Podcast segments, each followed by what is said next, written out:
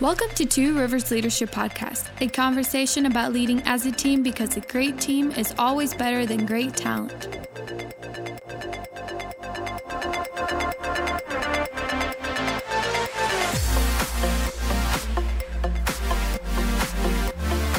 Hey, leaders, so excited that you're joining me today. I'm Will Hampton. This is the Two Rivers Leadership Podcast. We are on session number three. And I am just stoked that you are joining with us and walking on this journey together as we learn to lead as a team. What I want to do today is I want to talk about this idea of culture. And what we're going to do is we're going to go through the seven leadership cultural values that we have. These are the things that I believe we need to be able to accomplish in order to succeed as a church if we don't do these things, if we fail at any one of these seven, we're going to derail. We're not going to be nearly as effective as we could be. And we're going to leave on the shelf things that we ought to be able to carry with us. And so I believe that culture is incredibly important. There's a huge difference between vision and culture. So we have this vision, we have this mission to see the world transformed by leading people to Jesus. That's great. It's wonderful. But if we don't have any actions that back up the vision, we're not going to experience any success. So, what we have to do is we have to create a culture, we have to create a method of functioning where we actually put teeth in the mouth of the lion. And so, every one of these cultural values we need to embrace as leaders. So, what we have is we have a leadership culture, and then we have a kingdom culture that is a little bit separate. That's, the, that's what we will talk about with people that are coming to the church and, and kind of how the church is structured and our strategy and, and some of the, the values that kind of direct how we make decisions. But our leadership culture is how you and I will agree to play together in the sandbox. So we, we'll have to hold each other accountable to these type of behaviors. And I believe that culture trumps values all day long. So for instance, we were recently at a church where they have specific desires, like they want to reach their community. They want to be a blessing. They want to grow. They want to do quite a few things. But what was happening was none of that was occurring because they were embracing specific cultural values that were in conflict with their vision. So they could say, yes, we want to grow. We want to reach our community. We want to do, uh, we want to be life giving. But the things that they were doing were not in, in alignment with what they said they wanted to do. And so what, what we will find as a group of leaders is that the, uh, the degree to which our vision in our culture there's a gap between them. The degree that the gap is, that's the degree of frustration we will experience or the degree of ineffectiveness that we'll experience as a leadership team. And that you could you could say that's true in your house as well like what you believe and what you do. The gap between those two things is going to be the frustration that you experience in your life. And so, what we're going to have to do is we're going to have to be very clear about what we are going to do. That's the culture, it's how we function. This is a mindset that you have to adopt and you have to you have to drive out of your life the the activities and the functions that don't line up with this mindset. So so the first I'm, I'm first I'm just going to read all seven. I'm going to give you all seven of the leadership cultural values and then then we're going to tackle each one individually. So that the that I believe that leaders are learners. I believe that leaders grow on the go. I believe that Leaders go first, that leaders create unity. Leaders are gatherers and delegators. Leaders are servants with ownership, and leaders have vision. So we're going to break those down one at a time, and we're going to cover each one of them. The first one that I want to cover, which I believe is the key to everything, the key that keeps us relevant, the key that keeps us from sort of dying, from being a, a church that's no longer effective, is this value that leaders are learners.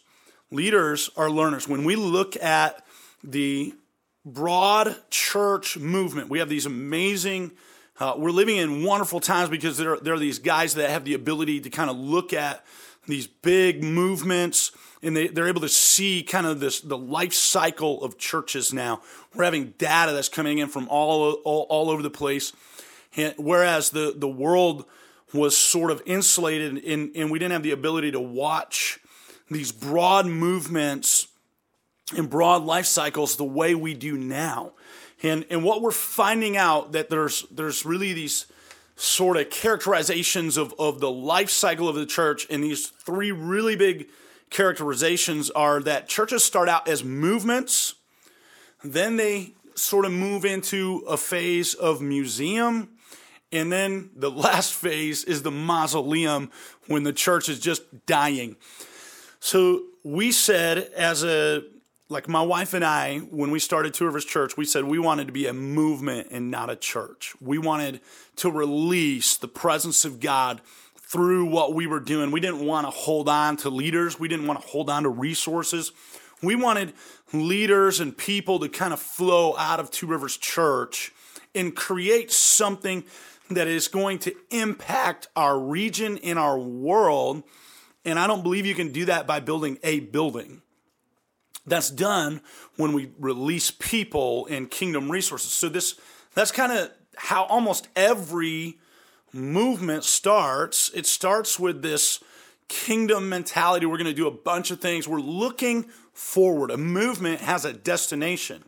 It has a bunch of people that are working and, and doing all, all of these ideas. There's a soundtrack to every movement. There's like a sound, there's a song for a movement, there's a, a group of ideas, and all of those things are propelling the church forward. Now, there's something that happens that as culture shifts, as culture changes, if the movement is not keeping up with culture, then we move from being a movement to a museum. The church at some point becomes irrelevant. Ideas have shifted in culture, and the church is no longer trying to keep up with what culture is doing and, and no longer impacting culture because it's no longer relevant. And so what happens is that churches, instead of looking forward in the movement, begin looking backwards at the way things used to be. You start to hear people complaining that these people no longer love Jesus. Oh, our culture's falling apart. Oh, and we have all of these things like the church can't grow because people, and they have lots of excuses. And they, they are willing to trade effectiveness for their methodology. In the museum, we're more worried about protecting the building. We're more worried about protecting our particular program that worked 30 years ago and it's no longer working now. But we have lots of excuses for why it's not working. We complain about how people have no commitment. They don't have, uh, you know, Bible foundation. There's all kinds of reasons why we complain about the ineffectiveness. And if people would just change, we could keep our program. And, and so it becomes a museum. And what happens in there somewhere, we shift from looking forward to looking backwards. And it's not long before that museum becomes the mausoleum. Somewhere in the life cycle of the church, there's a moment when the church shifts from a movement to the museum. And I believe that moment is the, the moment that the church is dead and is sleepwalking, waiting to die. So there's there's this critical moment somewhere where culture has shifted and the church was unaware of it, that methodologies needed to change, and the church wasn't able to change, wasn't thinking about it, and there's a bunch of reasons for it. But that church is dead. and they don't know it yet. And this is why I believe that leaders, it is absolutely critical for us to be learners. We have to have a thirst for information and a thirst for knowledge and a thirst because we love people too much to complain about them. We love people and we love our city. We love this nation. We love our world more than we love our methodology. And we're going to be learners. We're not going to sit back and say, this is the way it's always been. This is how it's always worked in the past. Because the moment we do that is the moment we set ourselves up to be irrelevant, the moment we set ourselves up to become a museum, and then we will eventually die. So here's what's what I want us to learn and understand about leaders being learners. There's several aspects of that that I think we can embrace as a culture of leaders that will help us really this is a, the key to everything. This is going to help you in every area of your life. In in your relationship in in this idea this idea that leaders are learners is in partnership with the Holy Spirit. Because who is the Holy Spirit? The Holy Spirit is the counselor. Now, when you and I think about counselor, we think of this person that we sit in an office and we, we tell them all our things and we cry. But a counselor in the Bible was someone who gave us wisdom, was someone who gave us leadership, someone who guided us and told us the right way to do things. And if we would listen to the counselor, the Bible says that without many counselors, the plan fails. Well, we don't need many counselors. We need the counsel of the Holy Spirit. And then that counsel is given to us through many other followers of Jesus. There's many places that we can find wisdom. All truth is God's truth. There's no such thing as truth that doesn't come from God. So we can find wisdom in many different religions. We can find wisdom in many different leadership cultures. But all truth is God's truth. Not it doesn't mean that uh, if you have a wise statement that comes from uh, a Buddhist tradition that it's tainted. We just need to be able to follow the Holy Spirit to recognize what wisdom looks like. And so, what we're going to do is at Two Rivers Church, we are going to create a high grace, high truth environment. There's, an, there's a whole generation of young leaders that are that are coming up that have no idea what they're doing wrong. Like at the moment you start leading and the moment you start engaging, like it's all great when you kind of read about it in, in Bible college or when you read about it in a book. But then when you actually begin engaging and you're, you're thinking, I did everything the book told me to do. How come this is not working? What you need is you need to be in a culture, you need to be in a uh, relational environment where there are spiritual fathers who are willing to look at you and say, son, daughter, this is what you're doing wrong. Let me tell you, when, when you're trying to do that thing, your hair is sticking up and it, you just look goofy. And, and nobody wants to follow somebody that looks goofy. And, and so that's kind of this high truth environment, but that only works in a high grace environment so that you have the opportunity to go out and fail over and over and over. I have children and I don't spank my children when they fall down while they're learning to walk. That's that'd be insanity. That's abuse. That's that's silliness. But as my kids are learning to walk, I say, "Hey, that was great. That was awesome. Why don't you try it like this? Why what if we did that? And I'm encouraging them, I'm building them up. And so the best environment to be a learner in is an, is an environment where we have high grace and high truth. Because I, I define learning this way it's, it's this a desire to learn and a willingness to change.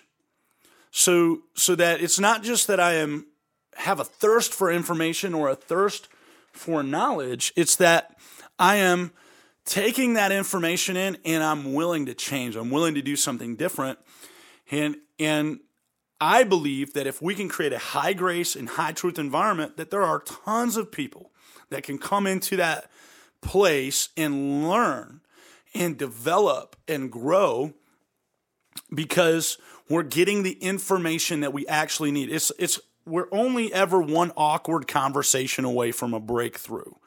So it's these environments. I think culturally, uh, we we know what we ought to tell each other. We know what it takes to go to the next level. We know where things are broken, but everybody's trying to be too polite. Everybody's trying to be too um, like I I don't want to tell them that's what's wrong. We're going to sugarcoat everything. And what has to happen is we just have to have the ability to, in a high grace and high truth environment, hear what I'm doing wrong because I don't want to spend the rest of my life being ineffective. I don't want to spend the rest of my life doing the wrong things, thinking everything's okay. If you've ever watched American Idol, and there's the one person that gets on there and they they are terrible. They have no ability to sing whatsoever. And everyone around them, their sweet grandmother has told them, honey, that's amazing. You're wonderful. It's so good the way that you sing. And then they get on national television because their grandma told them that they were wonderful and they are thinking that they're, they are the next American Idol. They're absolutely convinced of it. And then they get in front of Simon Cowell and and and I, I actually appreciate Simon Cowell because I think, man, Simon Cowell is he is kind of harsh. I'll, I'll give you that. He's a little brutal, but these people need to hear that they're no good at singing, and what they need to hear then is how can they improve. And, and so they've become really out of touch They've become really far away from where they need to be because they don't have anyone telling them this is this is the truth. Then in our culture, we're going to have a high grace environment where you can now go back and try it again and be, be able to fail over and over and over again. And I believe that failure is the building block of success. I believe that if, if you're willing to learn, if you're willing, like I can take anyone from anywhere who is willing to learn and never stop changing, never stop growing, never stop improving. If you're willing to learn, then you will be successful. So let me tell you a couple of things, a couple of roadblocks that stand in the way of this leaders are learners mentality. There's there's a few things that we need to confront in our high truth environment and a few things that you need to confront in your own life that are going to keep you from it. The first one is pride. The second one is fear. The third, the third thing that you need to be aware of is in, your insecurity. The fourth is your pace of life. You can't be a learner if you're busy doing everything. You never take time to step back and, and see what's going on, and then pain. So, so there's a, there's pain involved in learning, and if you if you aren't willing to go through the pain, if you're not willing to slow down, if you're not willing to deal with the idea of your own insecurity, if you're not willing to confront your fears and you're not willing to recognize your pride, you won't be able to be a good learner. So what what is the keys to being a good learner? Well, I think the first key is to have a heart of humility. Learners always are willing to relearn what they think they already know. The, the, the, Craig Groeschel likes to say the enemy of success, future success, is current success. We get prideful in where we are. We get so willing to congratulate ourselves that we stop learning, that we stop hustling, we stop thinking about the future. And so we have to have a heart of humility. Humility is the absolute baseline of a great learner. You can learn from anyone. So the second thing that we we really need to be a great learner is you need to be able to ask great questions. Always have a good question lined up when you go to meet someone. So I I met Steve Pike. He was the church multiplication network director. And I had all these questions for Steve, and I realized those are all dumb questions. You know what I need to do when I go to lunch with Steve Pike? I need to ask him, Steve, if you were going to plant a church, how would you do it? And then I just sat there and wrote as he talked, and I took notes, and I absolutely absorbed everything that he had to say. If you can get good at asking great questions, then you're going to be able to learn very quickly from everyone around you. The heart of in fact, the Bible says there's there's this great verse in in the King James. It says that there's counsel the counsel in the heart of man is like deep waters. So there's something in there. It's, it's like it's down deep in you, but a man of wisdom will draw it out. And and and so there is this capacity within us. If you're willing to ask great questions, if you can, if you can do that, the heart of wisdom is the this partnership with the Holy Spirit that really begins to draw out of us this wisdom that comes. And then and then the next thing is to seek out learning opportunities. Go to every single conference you can get to, find out who's doing what you do. Like find the best churches, find the best people at your thing that you're doing and, and call them and ask them and talk to them and find out what they're doing. Listen to leadership podcasts. Listen to uh, this podcast. Dial it in and grab that information. And if you seek out learning opportunities and you have that desire to learn and that willingness to change, you're going to develop in ways that are remarkable. And and I just really believe it that if you'll kind of do those things, if you'll be willing to relearn what you think you already know, if you have a heart of humility, if you're willing to confront in your life the pride and the fear and the insecurity and the pace and the pain, then you're going to have this edge as a leader that's going to carry us as a movement into the next generation and into the next generation, into the next generation. We're going to be able to build a leadership culture that will stand the test of time, that won't die because we've embraced our methodology over the message. We'll be able to move with culture and continually apply the Word of God and the truth of God to an ever changing, rapidly changing culture. We're going to be more effective with what we do and where we go. And I believe it that as you adopt this value, it will it will absolutely revolutionize your life in every single area. Leaders are learners. So I'm so excited that you would be willing to adopt this. This is the culture that we're going to hold each other accountable to. And I can't wait to learn with you as we do this together. Great teams are always gr- better than great talent. God bless you. Have a great week.